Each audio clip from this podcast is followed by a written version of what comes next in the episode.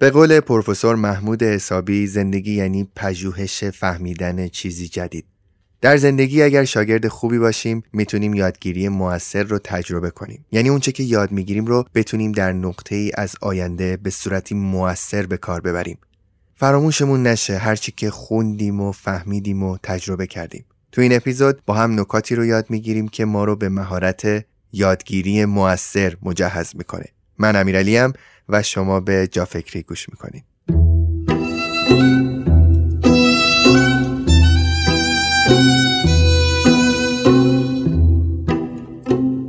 اسپانسر و حامی این اپیزود جافکری فیل فیله. سس آووکادو فیل فیل با رسپی سرآشپز ایتالیایی و خاص خودش از سالمترین و خوشمزه‌ترین سس‌های بازار ایرانه.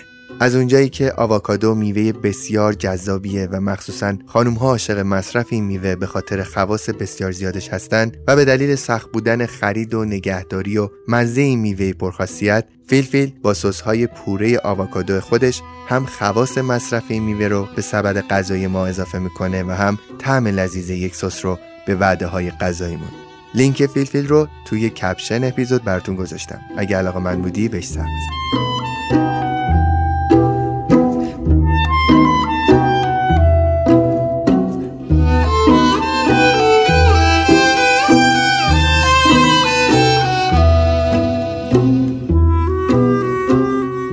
مهرسا سلام، خیلی خوش اومدی دوباره به جافکری. سلام امیرعلی، سلام به همه بچهای عزیز جافکری. خوشحالم که دوباره اینجا هستم. ما هم خیلی خوشحالیم که تو اینجایی. ببین که چقدر زود میگذره، الان هفتمین اپیزودو داریم با هم دیگه ریکورد میکنیم. مهرسا واقعا باور نکردنیه، با اینکه هر سری حالا چالشای خودش رو داره ولی انقدر به من خوش میگذره که هنوز تموم نشده دلم تنگ میشه. میگم اگه جافکری بره، این حس و حال یادگیری، این پیامایی که دارم دریافت میکنم از شوق و ذوق بچهای جافکری که بی‌نظیر، یعنی واقعا دارم یاد میگیرم از اون بخشایی که اونا خوششون میاد. تازه من متوجه میشم که چه شکلی از بیان کردن میتونه تلاش‌های ما رو موثرتر واقع کنه و واقعا بی‌نظیر این تجربه. ممنون از تو که این فرصت رو ایجاد کردی. قربونت، مرسی. بهم بگو ببینم امروز قراره با هم راجع به چه موضوعی صحبت بکنیم؟ امروز قراره درباره شاگرد خوب بودن صحبت کنیم. من وقتی که زندگینامه آدمای خیلی درخشان رو خوندم و حالا فرصتی داشتم با بعضی از اساتید خوبم تونستم دقایقی رو صحبت کنم، یه نکته خیلی مشترکی بین همه این بزرگوارا بود و اونم این بودش که همشون شاگرد خیلی خوبی بودن تو این دنیا، خیلی یادگیرنده بودن و از فرصت‌های یادگیری به نحو احسن استفاده می‌کردن و من فکر می‌کنم این یکی از مهمترین مهارت‌هاییه که ما برای رشد فردی بهش نیاز داریم، اینکه شاگرد خوبی باشیم. به خصوص اینکه حالا میدونم بچهای جافکری هم پادکست زیاد گوش میدن، خیلی هم با دقت گوش میدن، برامون یادداشت برداریاشون رو میفرستن، از طرفی کتابایی که معرفی می‌کنیم و پیگیری می‌کنن و می‌ذارن تو برنامه‌شون تا بخونن. دوست داشتم یه سری نکاتی رو برای اینکه بتونیم از اون چیزایی که داریم یاد میگیریم بهتر استفاده کنیم تو این اپیزود مرور کنم. پس قراره عنوان این اپیزودو بذاریم شاگرد خوب. موافقین بحثو شروع بکنیم؟ بریم که شروع کنیم. مورد اولی که امروز قراره در مورد شاگرد خوب بودن یاد بگیریم اینه که یکی از چالشایی که اکثرمون توی بحث یادگیری داریم، مثلا میگیم ما یه پادکستی رو یه ماه پیش گوش دادیم، خیلی پادکست خوبی بود، یا یه کتابی رو ساعت‌ها واسش وقت گذاشتیم خوندیم، خیلی هم لذت بردیم، ولی راستش یادمون نیست در مورد چی بود. حتی این موقعی حس بیهودگی بدی میگیرتمون که نکنه ما اصلا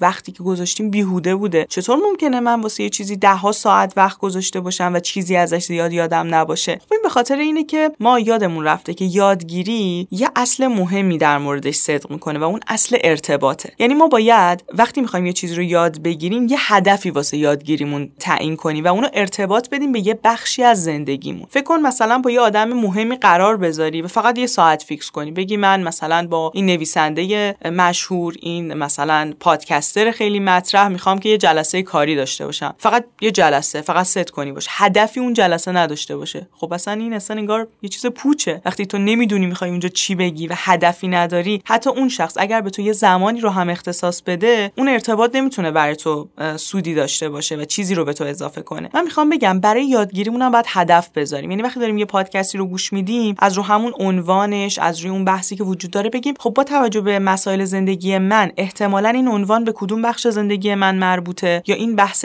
کتاب به چه بخشی از زندگی من مثلا میتونه کمک بکنه، یه ذره هدفمندتر اگر پروسه یادگیری رو طی کنیم و ارتباطش بدیم با بخشای مختلف زندگیمون، اون مطلب بیشتر تو ذهنمون میمونه. واسه مغز ما اطلاعاتی که هیچ ارتباطی با بخشای مختلف زندگیمون نداره ارزشی نداره، اون اطلاعاتو کم کم میندازه دور. مثل اون تاریخ جغرافیایی که دوره دبیرستان امتحانشو دادیم، خیلیامون هم شاید نمره بالا گرفتیم اما الان چیزی تو ذهنمون ازش نیست. مرسا مضر هم میتونه باشه، درسته؟ وقتی که من خودم رو در معرض اطلاعاتی میذارم که حتی میتونه خیلی مفیدم باشه ولی به کار من نمیاد، من هم وقتم رو روش ضرر کردم، همین که یه سری دیتا به خودم اضافه کردم که اصلا قرار نیست به کارم هم بیاد. خیلی نکته مهمی رو گفتی امیرعلی. خیلی از مشکلاتی که ماها این روزا داریم به خاطر همین بمباران اطلاعاتیه، یعنی یه ایده جدید، یه حرف تازه توجه ما رو جلب میکنه، بعد میریم سراغش ولی به کار لحظه‌ای که الان داریم زندگی میکنیم و شرایط فعلیمون نمیاد، فقط یه دغدغه اضافی داره بهمون تحمیل میشه، یه حس این که پس از یادگیری موضوعم عقب افتادم. و به نظر من این اوج هوشمندیه که ما به یه سری از اطلاعات نبگیم، بذاریمشون کنار و تو اولویت خودمون بگیم این نیست این موضوع. من الان میخوام که در حوزه کسب و کارم رشد بیشتری داشته باشم، مطالب مرتبط به این بحثو میخوام دنبال کنم. مثلا شاید الان دغدغه اصلی من این نیست که بدونم در متاورس داره چه اتفاقی میفته، حالا شاید بعداً در یک فرصتی بخوام کنجکاوی هامو در اون بخشم دنبال کنم، ولی یه اولویت بندی مشخصی باید داشته باشیم وگرنه در بمباران اطلاعاتی نابود میشیم. یعنی تبدیل میشیم به کسی که از همه چی فقط یه حد کمی میدونه و کاملا سطحی و کم عمق، اما تو هیچ زمینه فرصت عمیق شدن هم نتونسته پیدا کنه. پس مورد اول این بود که ما برای شاگرد خوب بودن اصطلاحاً باید سعی بکنیم بین مطالبی که میشنویم در طی روز یا سمتشو میریم یه ارتباطی با مسائل اصلی یا جدی زندگی خودمون پیدا بکنیم، درسته؟ دقیقاً یه نگاه کاربردی داشته باشیم تا بتونیم از مسائل بهتر استفاده کنیم. مرسا یه سوالی الان برای من پیش میاد، این که مثلا من آدمیم که هر هفته دارم به یک پادکستی گوش میکنم، هر هفته به یه موضوعی دارم گوش میکنم، چطور میتونم همه این چیزا که گوش میکنم و ارتباط بدم به مسائل جدی زندگیم، کمون که اصلا ممکنه ربطم نداشته باشه؟ این دقیقاً مورد بعدی امیرعلی. ما باید یادمون باشه در مورد حالا پادکست ها و کتاب ها ما کلمات رو نمیخریم، ما نمیریم دنبال این که تک تک کلمات رو برداریم و واسه زندگی خودمون استفاده کنیم، ما میریم که ایده ها و بینش های رو دریافت کنیم که هر کدومش با توجه به مسائل شخصی که ما داریم و چالش های منحصر به فردی که هر شخص داره بتونه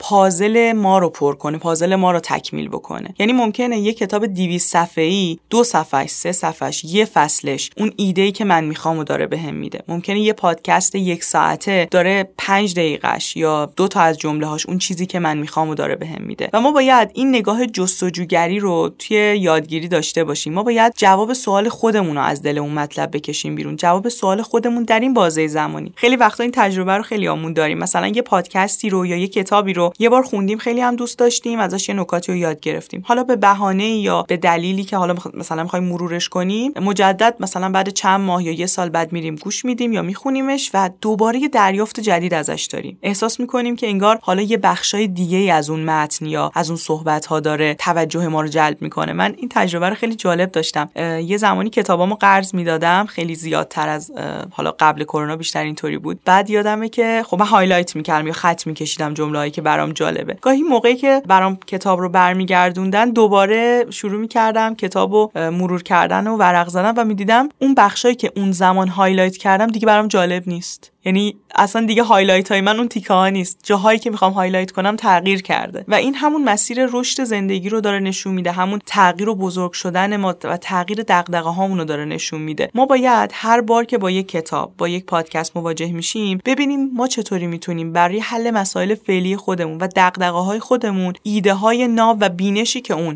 در واقع تولید کننده محتوا، اون نویسنده داره به ما انتقال میده رو برداریم. پس اگه من درست متوجه شده باشم تو این دو موردی که الان گفتی، اولیش این بود که زمانی که سراغ یک سری مطالب جدید میرم اول ببینم که چه ربطی میتونه با مسائل جدی زندگی خودم داشته باشه و دومین مسئله این بود که اصلا من کلا آدم جستجوگری هم باشم، یعنی جستجو بکنم که چه مطالبی میتونه توی این مطالب جدید حتی بی ربط میتونه به پرسش‌ها و به سوال‌های شخصی زندگی خودم جواب بده. درسته؟ دقیقاً امیرعلی، و این نکته یه کمکی به ما میکنه. خیلی‌ها یه نگرانی دارن، میگن ما یه کتابی رو شروع کردیم، یه فصلشو خوندیم، دیگه نخوندیم. قرار نیست همه کلمه‌های اون کتاب مال تو باشه. شاید واقعاً یه فصلش سوال تو رو پاسخ میداده بهش، یا به تو کمک میکرده که به قول یکی از استادای خوبم همیشه میگفت خیلی وقتا ما تو پروسه یادگیری قرار نیست به پاسخ‌های خوب برسیم، قراره به پرسیدن سوالای بهتر برسیم، و این یعنی ما داریم رشد میکنیم وقتی سوالامون داره پخته‌تر میشه، یعنی تغییر میکنیم دیگه. یعنی اون یه فصله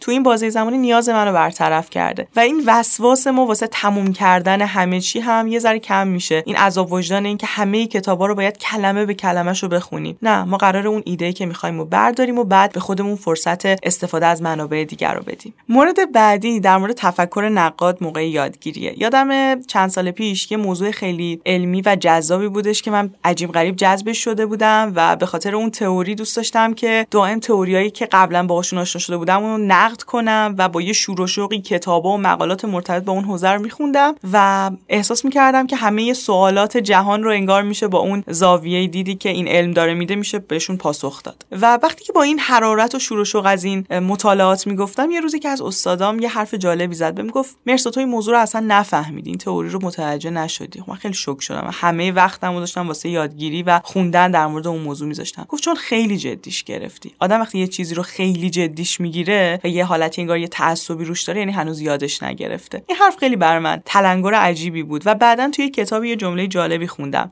یه موقع‌هایی میشه گفت اون یادگیری و درک عمیق یعنی توانایی گذر مؤثر از میان عدم قطعیت‌ها. یعنی میپذیریم که هر نظریه، هر جمله، حتی این جمله‌ای که الان دارم میگم که همشون هم از منابع و کتابای مختلفه، یا هر مطلبی که توی کتاب دیگه داریم میخونیم، همه اینا یه عدم قطعیتی رو باید چاشنیشون کنیم، یه شکی باید نسبت بهشون داشته باشیم، همیشه باید نقادانه مطالب رو بخونیم. یعنی هر بار که یه چیزی رو میشنویم یا میخونیم، مثلا خوب از خودمون بپرسیم چطور این جمله یا این نگاه یا این نظریه میتونه کاملا غلط باشه، یا چرا باید این نویسنده یا این گوینده این نکته رو بیان کنه. از خودمون سوال بپرسیم. این سوال پرسیدن موقع یادگیری هم بهمون کمک میکنه که مغزمون عمیق‌تر مطلب رو درک کنه، هم بهمون این توانایی رو میده که هر چیز رو بلافاصله قبول نکنیم، یه ذره اون عدم قطعیت رو بپذیریم که خیلی از تئوری‌ها، خیلی از نظریه‌ها ممکنه کم کم تغییر کنن، ممکنه ما برداشت اولیه‌مون ازشون درست نباشه و اونقدر که ما فکر می‌کنیم چیزای قطعی زیاد نیستن تو این دنیا. داشتم صحبت می‌کردم انگار تو فکر رفته بودی، انگار می‌خواستی که یه مثالی در مورد این موضوع بگی. نه، برام یک سوال پیش اومد، اونم اینه که کجا یک شاگرد خوب باید منفعلانه گوش بکنه و کجا یک شاگرد خوب باید همون تفکر نقاد رو داشته باشه و سوال بپرسه. احساس می‌کنم یه مرزی داره. درسته؟ این چون سوال خیلی خوبی بود، اصلا می‌تونیم مورد بعدی رو به همین موضوع اختصاص بدیم، در مورد این موضوع صحبت کنیم. ما کجا باید شاگرد منفعل باشیم، یعنی مطیع استادمون باشیم، هر نکته‌ای که استادمون، مربیمون، منتورمون میگه رو بدون چون و چرا اجرا کنیم، کجا می‌تونیم دنبال کشف چیزای تازه تو همون تکنیکا باشیم، یه جورایی میتونیم نظر بدیم و تغییر ایجاد کنیم، نوآوری داشته باشیم. این نکته خیلی اهمیت داره، چون اگه این مرز رو رعایت نکنیم و زود بریم در مرحله ایده تازه دادن و نظر دادن، هرگز به اون رشد و چیرگی نمیرسیم. یه کتابی هست به اسم چیرگی. تو این کتاب داره قدم به قدم توضیح میده که ما چطوری میتونیم یک فرد با تبحر بشیم در حوزه کاری خودمون. بخش اول کتاب مفصل داره در مورد شاگردی کردن صحبت میکنه. خیلی قشنگه. مرحله اول شاگردی اتفاقا باید یکم منفعلانه باشه. یعنی ما باید یه جایی به خودمون اجازه رو بدیم که مو به مو صحبت‌های استادمون و منتورمون و مربیمون رو اجرا کنیم و زیاد سوال نپرسیم. یه مرحله‌ایه. اون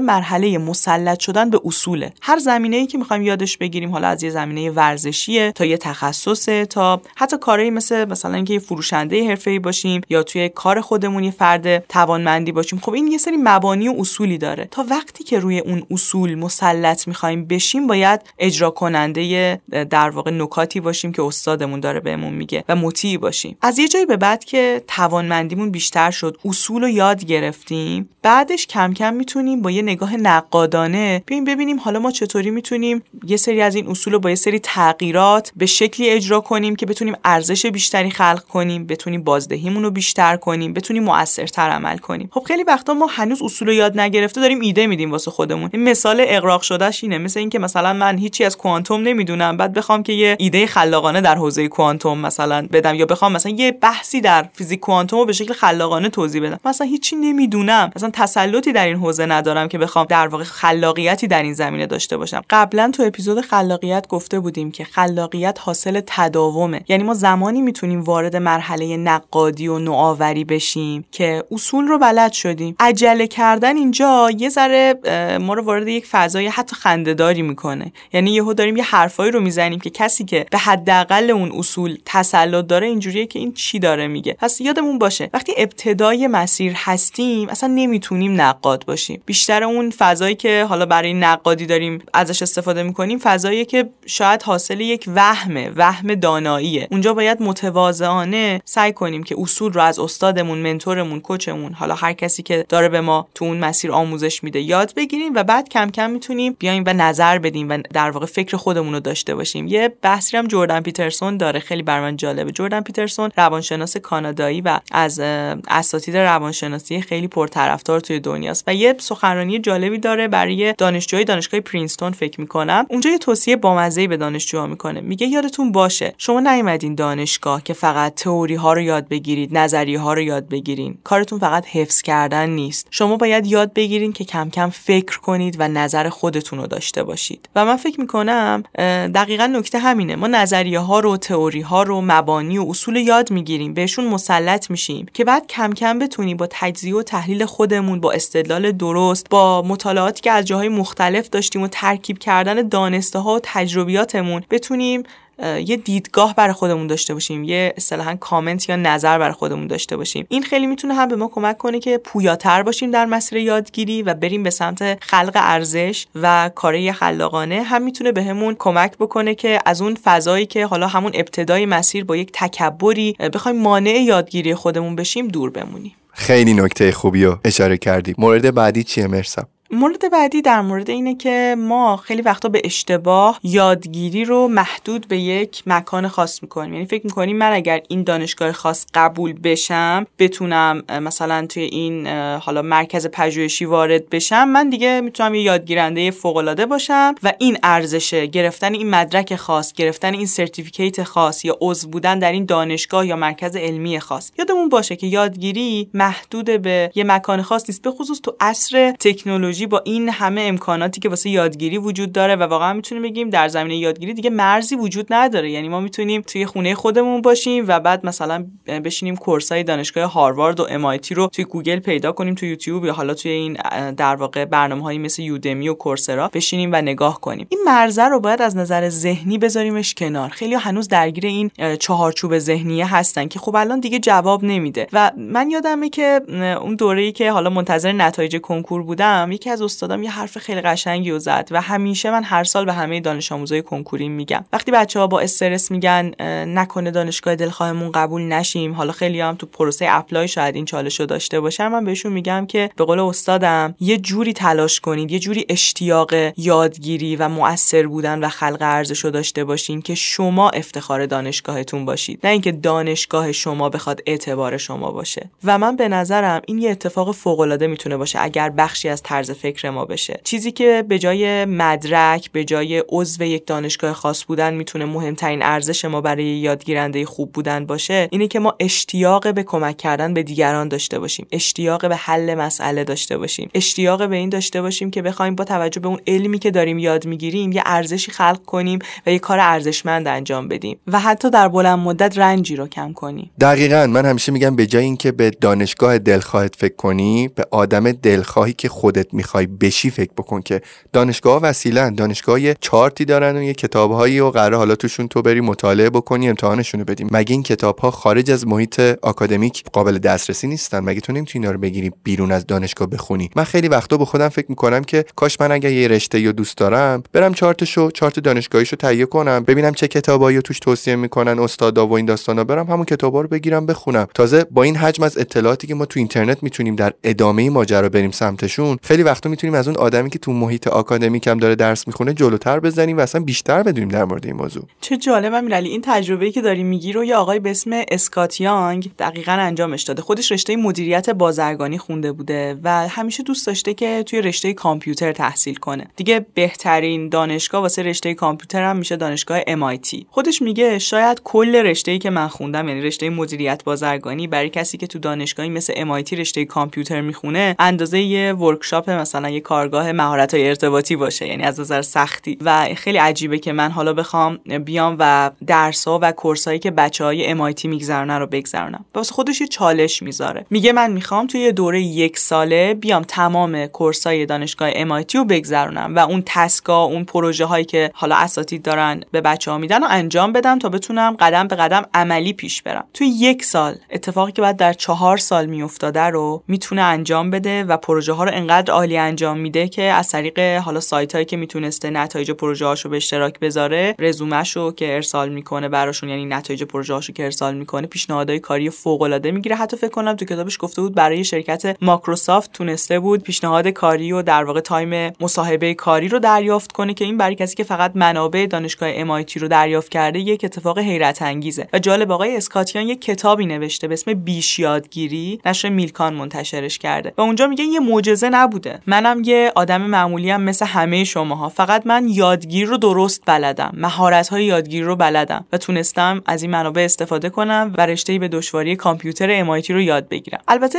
حواسمون باشه، منظورمون این نیست که دانشگاه رفتن بیهوده است یا مثلا دانشگاه نریم. منظورمون اینه که محدود به یک مکان خاص برای یادگیری نباشیم. لازم نیست برای اینکه در حوزه کامپیوتر و برنامه‌نویسی یه فرد درخشان باشیم حتما MIT یا یه دانشگاه خیلی خاص درس خونده باشیم. ما میتونیم از همون منابعی که در حال حاضر میتونه در اختیارمون قرار بگیره، حالا اکثرش هم توی همین دنیای دیجیتال هست دیگه، استفاده خوبی داشته باشیم و بتونیم خودمون رو رشد بدیم و توی بازار کار حرفی برای گفتن داشته باشیم. دقیقاً چیزی که گفتی همون چیزی بودش که مد نظر من بود و اینکه حالا ما اینجا رو این شکلی در مورد مکان گفتیم ولی کلاً خودمون رو به مکان محدود نکنیم در مورد یادگیری دیگه. مثلا بعضی از آدما هستن که میگه من ویدیوی آنلاین نمیتونم ببینم یاد بگیرم، اصلا آدمش نیستم. یا مثلا من از پادکست نمیتونم یاد بگیرم، آدم گوش کردن به پادکست نیستم. من آدم نمیدونم اهل کلاسای حضوری نیستم، من فقط آنلاین یاد میگیرم. همه اینها چیزهایی است که ما رو محدود میکنه در مورد یادگیری. من از یک دوستی که خیلی هم دوستش دارم یه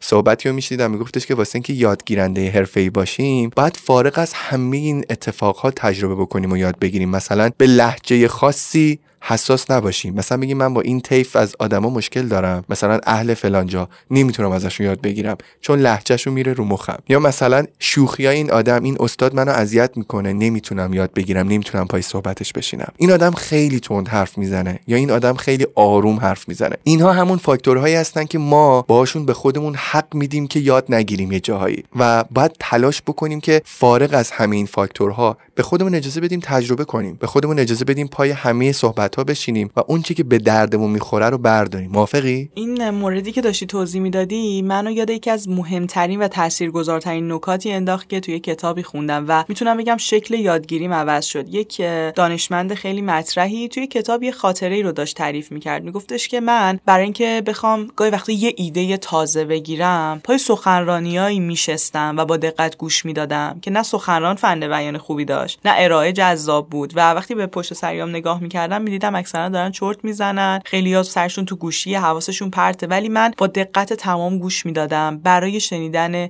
یک کلمه جدید، برای گرفتن یه ایده تازه، برای دریافت یه بینش نو. و من فکر میکنم شاید این ماجرا برای من، با اینکه شاید 7-8 سال پیش خوندمش توی کتاب، برای من یک موضوع خیلی مهم میشد که تو مسیر یادگیری بهش توجه داشته باشم. یکی اینکه یادگیری رو محدود نکنم به اینکه حالا حتما باید با یه پروفسور حرف بزنیم تا ازش بتونیم یاد بگیریم. گاهی وقتا بهترین و عمیق ترین حکمت ها رو ما میتونیم از یک مادر بزرگ ساده روستایی یاد بگیریم. هر چیزی که ساده هست سطحی نیست. خیلی وقتا عمیق ترین حرف ها از دل همون تجربه های روزمره آدما داره بیرون میاد و به قول یکی از زیست شناسای معروف، امر بدیهی اغلب بسیار پرمعناست. ما نباید این ساده ها رو نادیده بگیریم. خیلی وقتا اصل مشکلاتمون ندیدن این ساده هاست و از همه باید یاد گرفت. از یه بچه، از کسی که شاید تحصیل دانشگاهی نداره، میتونیم یه تجربه رو یاد بگیریم و تو مسیر یادگیری هم دقیقاً نکته گفتی خیلی مهمه و من همیشه سعی کردم به خودم اینو بگم، فیلتر ذهنی تو بذار کنار و بشنو و بذار نظرات مختلفو بشنوی و این خیلی میتونه به رشد ما کمک کنه. یه تجربه باحالی هم داشتم، این نکته مهمه، فکر می‌کنم امیرعلی خوب تاکید کردنم روش. یادم یه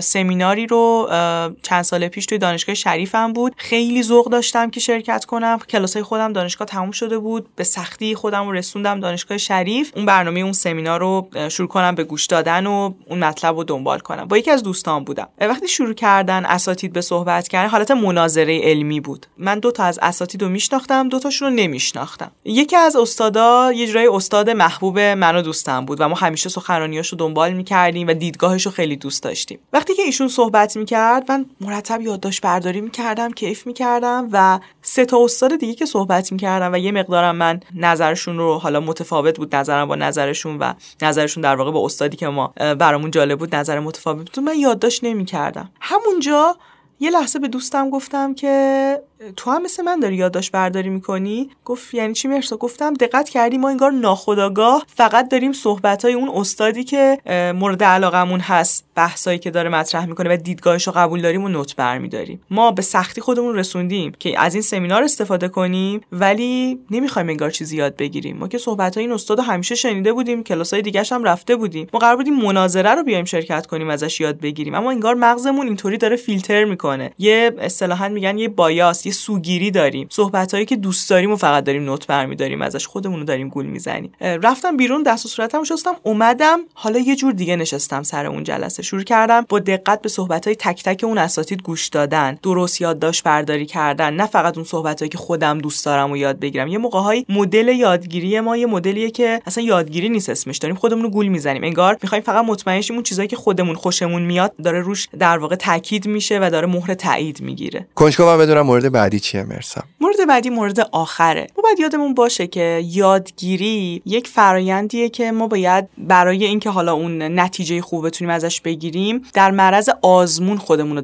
قرار بدیم. یعنی چی؟ یعنی وقتی ما یه موضوع داریم یاد میگیریم، حالا یه مهارت، یه بحث علمیه، باید یه جورایی بذاریم که مورد سنجش قرار بگیره اون مطلبی که یاد گرفتیم. حالا به شکل کلاسیکش تو مدرسه همون امتحان میگرفتن، حالا اون امتحانا الان بحثه که اصلا اون مدل امتحان گرفتن چقدر میتونه به یادگیری کمک کنه. ولی تو زندگی واقعی منظورم اینه که خودتو بیان کن. مثلا اگه یه اثری رو داری خلق می‌کنی، یه حالا مثلا کلاس نویسندگی رفتی یه متنی رو نوشتی، کلاس هنری رفتی یک کار هنری رو یاد گرفتی، اونو اجرا کن، اونو نشونه بقیه بده. بله ممکنه مسخره بشی، ممکنه ازت انتقاد کنن، ممکنه که نادیده گرفته بشی، این بخشی از این پروسه یادگیریه، بعد تحملش کنی و تاب بیاری در برابرش. هرچی این بیان کردن اون چیزی که یاد گرفتی رو، ارائه کردن اون چیزی که یاد گرفتی رو به تأخیر بندازی، تو توانمندتر نمیشی. تو داری شروع خودت رو برای بهتر شدن و عملگرایی خودت رو داری در واقع کم میکنی. و من از بچهای جافکری میخوام وقتی یه موضوع رو یاد میگیرن، حالا اگه پادکست‌های جافکری یا کتابای خوبه، با بقیه در موردش صحبت کنن، به شدت به یادگیریشون کمک میکنه. ممکنه وقتی دارن صحبت میکنن یهو یکی بگه خیلی هم جالب نیست نکته که گفتی، من نمیفهمم چی میگی. خب این یعنی من یه بار دیگه بعد اون کتاب رو بخونم، یه بار دیگه پادکست رو گوش بدم، انگار در نحوه ارائه خودم باید یه تجدید نظری کنم. خب ما وقتی یه چیزی رو خوب فهمیده باشیم، ذهنمون شفاف باشه، خوبم میتونیم ارائهش بدیم دیگه. این یه نکته مهمه. حالا اگه یه مهارت، مثلا یه میگم کار هنریه که یاد گرفتیم، یه فعالیت ورزشی خاصه، اینجا با ارائه دادنش، با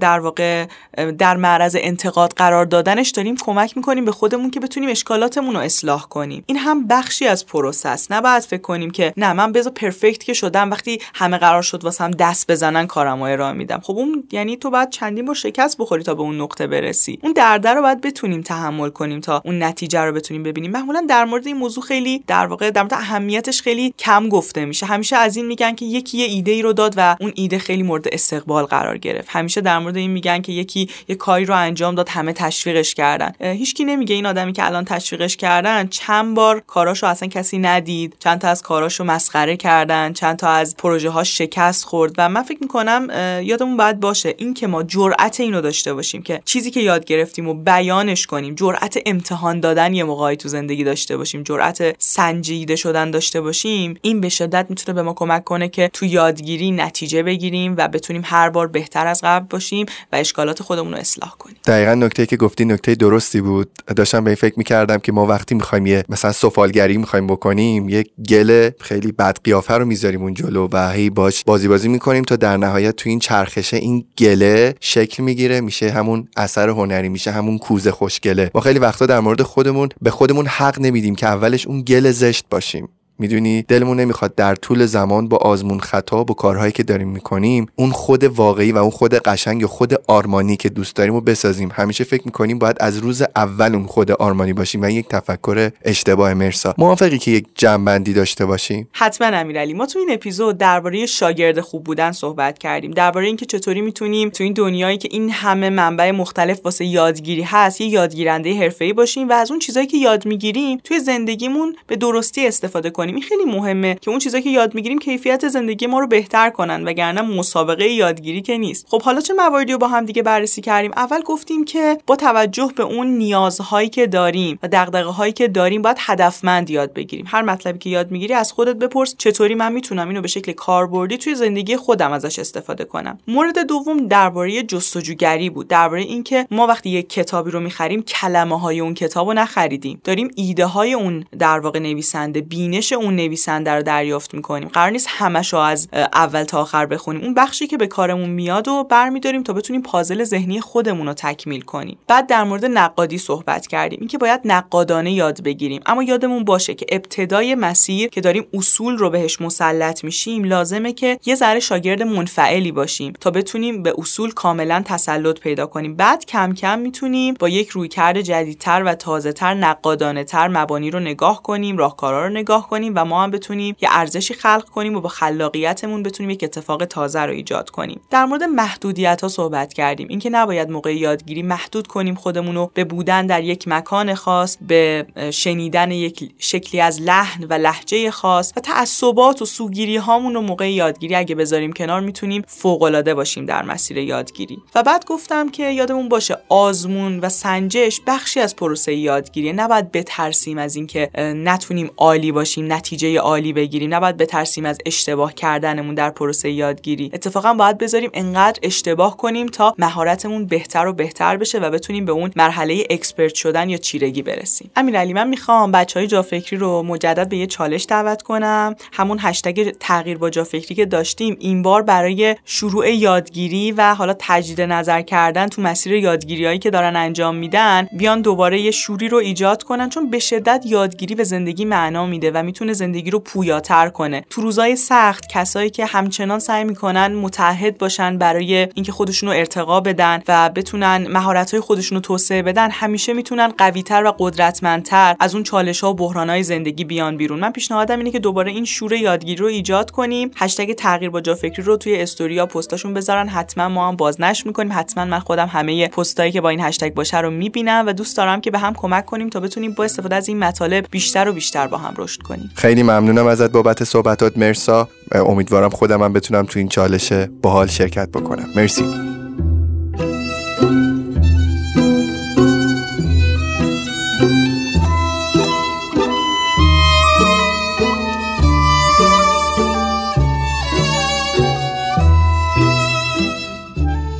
رفیق جان، hamibash.com/jafekri لینک حمایت مالی از پادکست جافکریه که بهت کمک میکنه به هر اندازه که دوست داری جافکری رو حمایت کنی.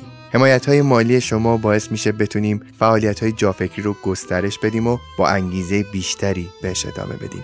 مرسی از شما که همیشه حامی و شنونده جافکری بودید. تا اپیزود بعدی مواظب خودتون و فکراتون باشین. خداحافظ.